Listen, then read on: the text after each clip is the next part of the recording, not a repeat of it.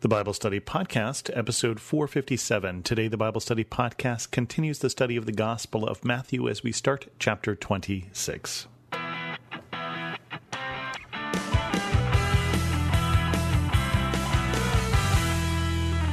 Welcome to the Bible Study Podcast. I'm your host, Chris Christensen. We're jumping into chapter 26, which is on the Thursday of Holy Week.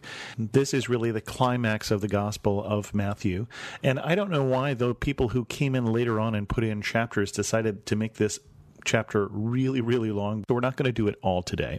And it starts like this the plot against Jesus. When Jesus had finished saying all these things, he said to his disciples, As you know, the Passover is two days away, and the Son of Man will be handed over to be crucified. Then the chief priests and the elders of the people assembled in the palace of the high priest, whose name was Caiaphas, and they schemed to arrest Jesus secretly and kill him. But not during the festival, they said, or there may be a riot among the people. So Jesus has just been saying these things, and we say these things. He's been teaching in the temple here this week of what we call now Holy Week between Palm Sunday and Good Friday. And he has said things against the teachers of the law. He's answered the last questions he's going to, and then he's talked about end days, and that is the this things they're talking about. He's antagonized them. In some ways, he hasn't really tried to play nice because he has some real objections to how the Pharisees and the teachers of the law are going about their business. And so they have decided at this point they're going to kill him, but they're not planning on killing him this week during the festival because it's the time of Passover. The crowds are big, the crowds are on Jesus' side, so they're afraid to. So they're going to wait. Although it doesn't turn out that way. Continuing on, Jesus anointed at Bethany. While Jesus was in Bethany in the home of Simon the leper, a woman came to him with an alabaster jar of expensive perfume, which she poured on his head as he was reclining at the table. When the disciples saw this, they were indignant. Why this waste? They asked. This perfume could have been sold at a high price and the money given to the poor. Aware of this, Jesus said to them, Why are you bothering this woman? She has done a beautiful thing to me. The poor you will always have with you, but you will not always have me. When she poured this perfume on my body, she did it to prepare me for burial. Truly I tell you, wherever this gospel is preached throughout the world, what she has done will also be told in memory of her. Well, and we know that to be true because we're talking about it now. Now, it's interesting that one of the other Gospels says it's Judas Iscariot who has a problem with Jesus, which is interesting considering the next thing that's going to come here. But that gospel says that Judas keeps the purse and is stealing from the purse, and therefore his reasons for objecting might be unpure. But in Matthew's gospel, Matthew recalls, no, you know, I don't think it was just Judas. I, I, as I recall, more of us had problems with this woman and this waste, this extravagant waste. Well, Jesus says it's not a waste, this extravagant love for God.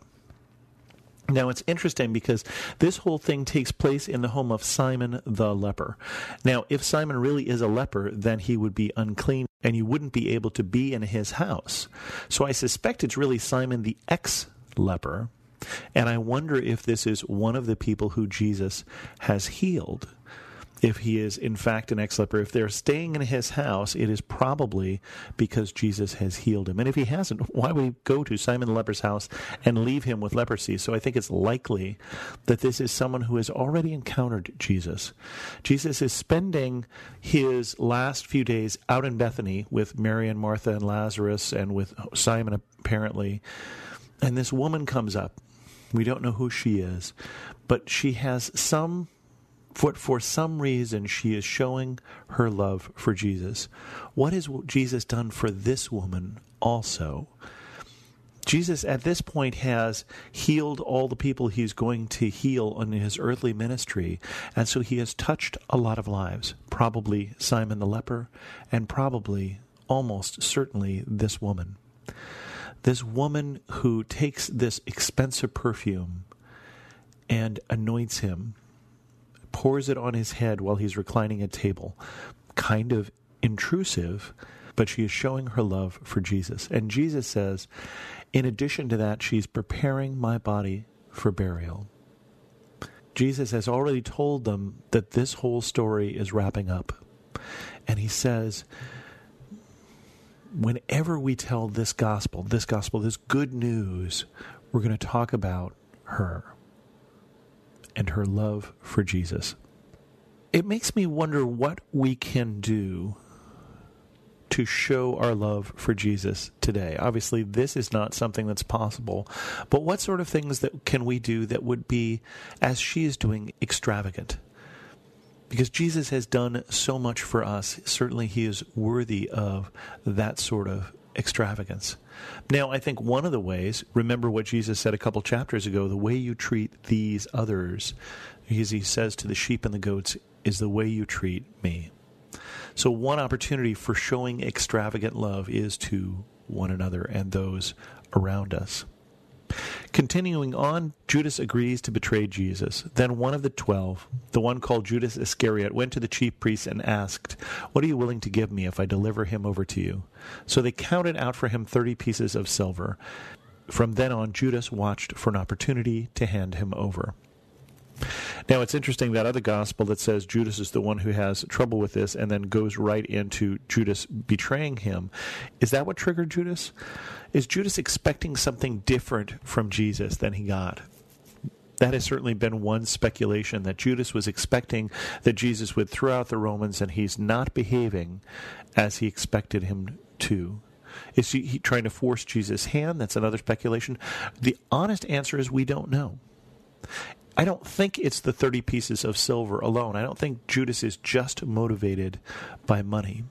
This 30 pieces that he's going to throw back in the Pharisees' face not long from now.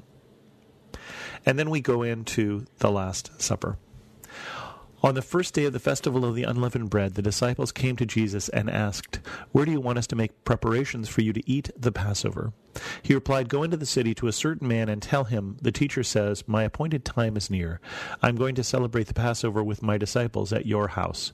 So the disciples did as Jesus had directed them and prepared the Passover. When evening came, Jesus was reclining at the table with the twelve, and while they were eating, he said, Truly I tell you, one of you will betray me. They were very sad and began to say to him one after another, Surely you don't mean me, Lord. Jesus replied, The one who has dipped his hand into the bowl with me will betray me.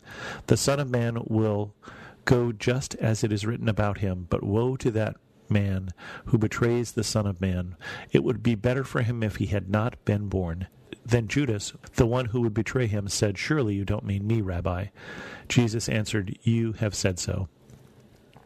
While they were eating, Jesus took the bread, and when he had given thanks, he broke it and gave it to his disciples, saying, Take and eat, this is my body. Then he took a cup, and when he had given thanks, he gave it to them, saying, Drink from it, all of you. This is my blood of the covenant, which is poured out for many for the forgiveness of sins. I tell you, I will not drink from this fruit of the vine from now on until that day when I drink it new with you in my Father's kingdom. When they had sung a hymn, they went out to the Mount of Olives.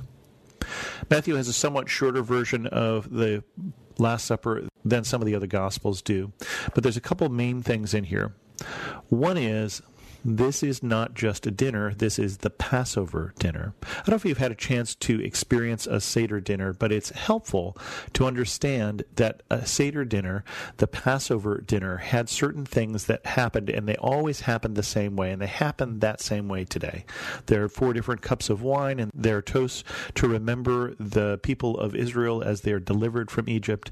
There's the lamb, which reminds them of the lamb who was slain, whose blood was used to mark the lintels of the house so that the angel of the Lord would pass over that house and not kill the firstborn. So they're celebrating that and they're remembering that in every glass of wine when you pick it up, there's something that you say, and what Jesus says is not part of that script. As Jesus turns what was the old covenant into the new covenant, so the old promise of God to his people who he delivered from Egypt is the old covenant that is wrapped up in the Ten Commandments and the laws. And in the middle of this meal that remembers that act, Jesus says, This is the blood of the covenant. This is the blood of the new covenant, the new promise between God and his people. Instead of a series of laws to follow, as the Old Covenant has, Jesus is going to sacrifice himself or be sacrificed as the Lamb was slain to mark the door so that the angel of death would pass over. His blood covers us, is what we say, so that our sins are forgiven and we too are not marked for the death that sin leads to.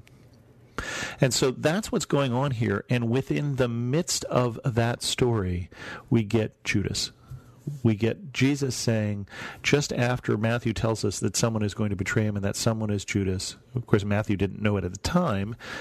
Just after that, Jesus says, Someone will betray me. And they one by one say, Not me, Lord. And when Judas says, You don't mean me, he says, You have said so. But by the way, it would be better if you had never been born. We're going to continue on this story next time, but we'll leave it here at the Last Supper. We'll do one more section of the Last Supper next week, and then we'll continue on with betrayal and arrest. If you have any questions, send an email to host at thebiblestudypodcast.com, or better yet, leave a comment on this episode at thebiblestudypodcast.com. You can also follow me on Twitter, Pinterest, or Instagram as Chris2X. And as always, thanks so much for listening.